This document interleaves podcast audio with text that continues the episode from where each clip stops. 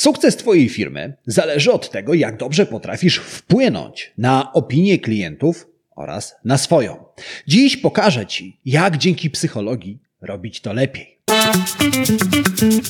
To jest podcast Marketing z głową. Źródło wiedzy dla przedsiębiorców, handlowców i marketerów, czyli dla osób, które chcą sprzedawać lepiej i chcą sprzedawać więcej. Zaprasza Łukasz Chodorowicz.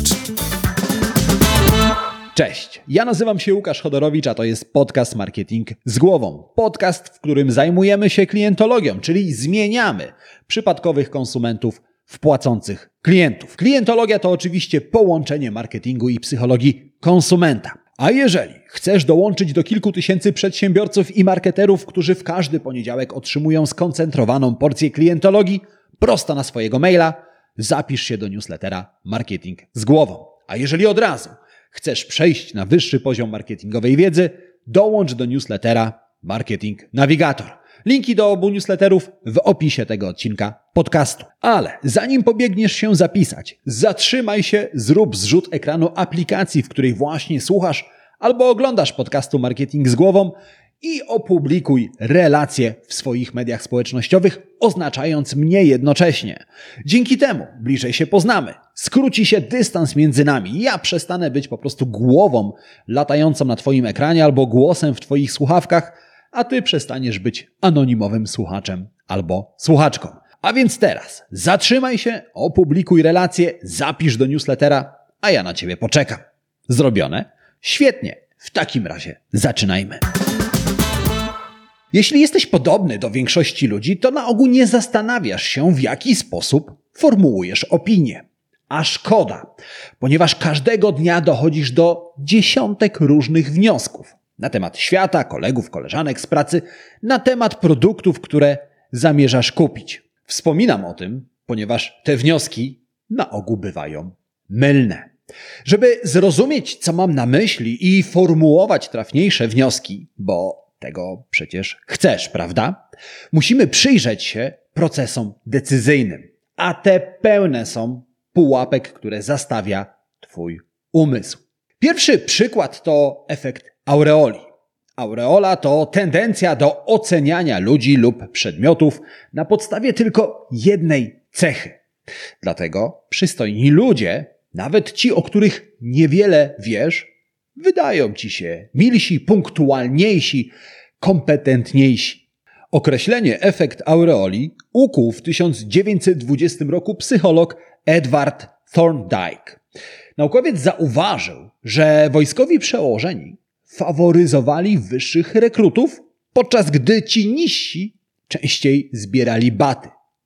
Ta tendencja odnosi się nie tylko do wyglądu. Gdy powiem, że twórcą jednej z najlepszych gitar na świecie jest Leo Fender, to co pomyślisz o jego talencie muzycznym? Najprawdopodobniej, że był świetnym gitarzystą. Prawda jest jednak taka, że Leo Fender nie umiał grać na gitarze wcale. Rozumiesz już, jak to działa? Problem polega na tym, że efekt aureoli łączy się ze stereotypowym myśleniem. A jeżeli rozumiesz sposób, w jaki umysł formułuje stereotypy, możesz sterować wnioskami, do których dochodzą inni. Spójrz, jeśli na sklepowej półce położę dwie pasty do zębów, jedną, która powstała pod okiem stomatologów, i drugą, o której wiesz tylko tyle, że po prostu powstała, to którą pastę wybierzesz? Wybór jest oczywisty. Dodatkowo, jeśli zapakuję pastę w minimalistyczne, pozłacane opakowanie, uznasz, że to produkt premium i zapłacisz za niego więcej. Gdy konsumenci oceniają Twój produkt, formułują szeroką opinię na podstawie jednej, łatwej do ocenienia cechy. To ona wpływa na decyzję o zakupie, a nawet na zadowolenie z produktu po zakupie. Tuż po zakupie zaczyna działać drugi mechanizm psychologiczny, który również wpływa na opinie, które formułujesz. To efekt pierwszeństwa. Pod jego wpływem przywiązujemy większą uwagę do pierwszej informacji i ignorujemy kolejne. Chciałbym przedstawić Ci Tomka i Andrzeja. Tomek to facet wesoły, bystry, inteligentny, gadatliwy, cyniczny i zazdrosny. Andrzej wręcz przeciwnie. Jest zazdrosny, cyniczny, gadatliwy, inteligentny, bystry i wesoły. Z którym z panów wolisz spędzić wieczór przy piwie albo przy lampce wina? Choć możesz tego nie zauważać, Tomek wydaje ci się lepszym kandydatem na kolegę niż Andrzej. Tyle, że to całkowicie irracjonalne. Obaj mężczyźni mają te same cechy charakteru. Różnica polega na tym, że w przypadku Tomka najpierw pojawiły się cechy pozytywne, a w przypadku Andrzeja najpierw pojawiły się negatywne cechy. Powyższy przykład jest repliką serii eksperymentów, które w 1943 roku przeprowadził psycholog Salomon Ash. Badacz sprawdził, jak kolejność informacji wpływa na ocenę ludzi. Wniosek za każdym razem był taki sam. Liczy się to, czego dowiadujemy się na początku. Dokładnie ten sam mechanizm formułowania opinii odpowiada za efekt pierwszego wrażenia. Gdy pierwszego dnia w pracy zdarzy ci się spóźnić i wbiegając potkniesz się o próg, współpracownicy przypną ci etykietę wiecznie spóźniony. Co więcej, twoje późniejsze zachowanie będzie oceniane przez pryzmat tego pierwszego wrażenia. I jeśli któregoś dnia zostaniesz w biurze po godzinach, inni mogą uznać, że to wynik notorycznych spóźnień, choć ty oczywiście nigdy się nie spóźniasz. Poza tym jednym razem.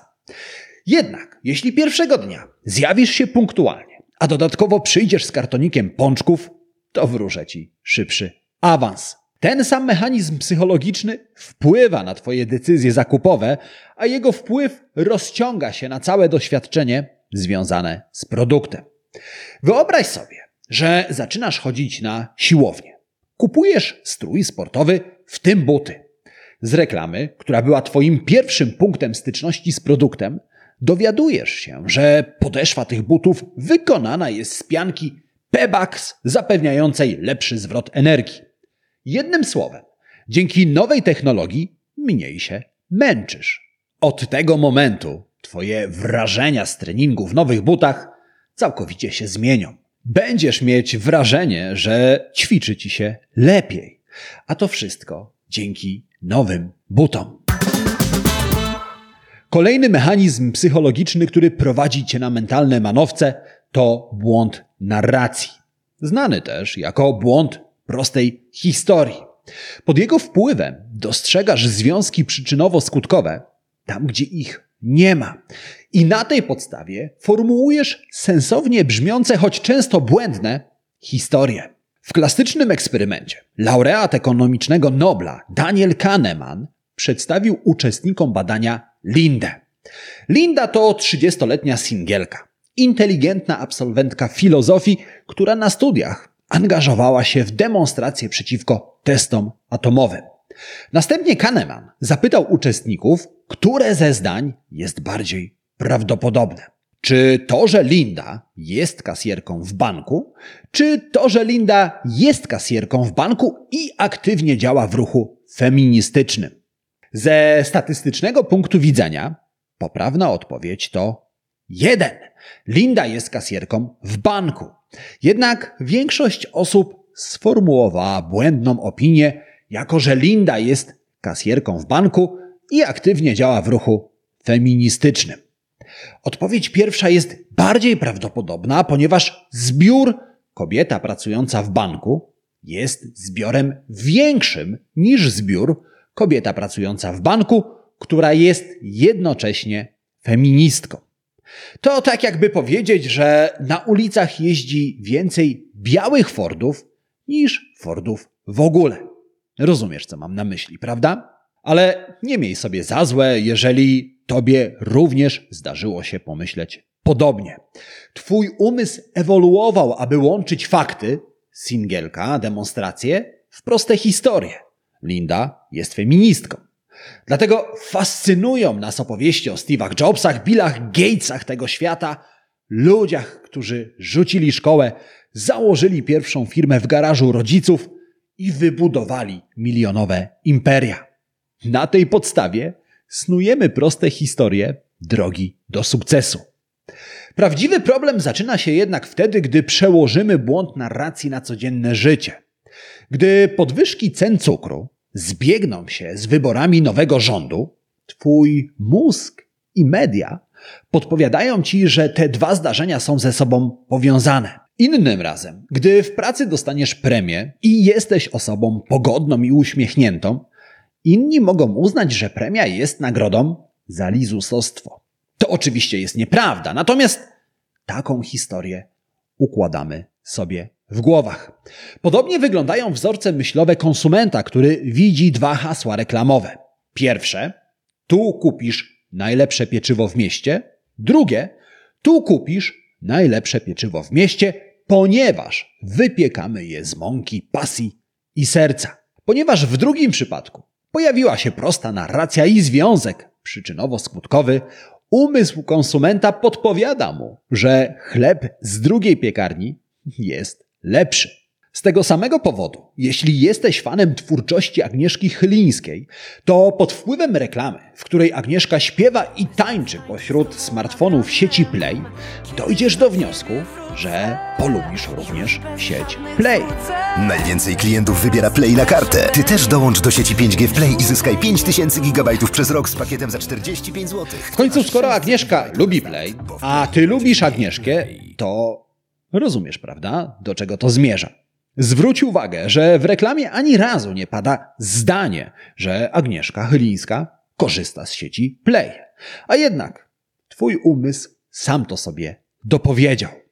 Podsumowując, proces formułowania opinii jest naszpikowany mentalnymi wybojami.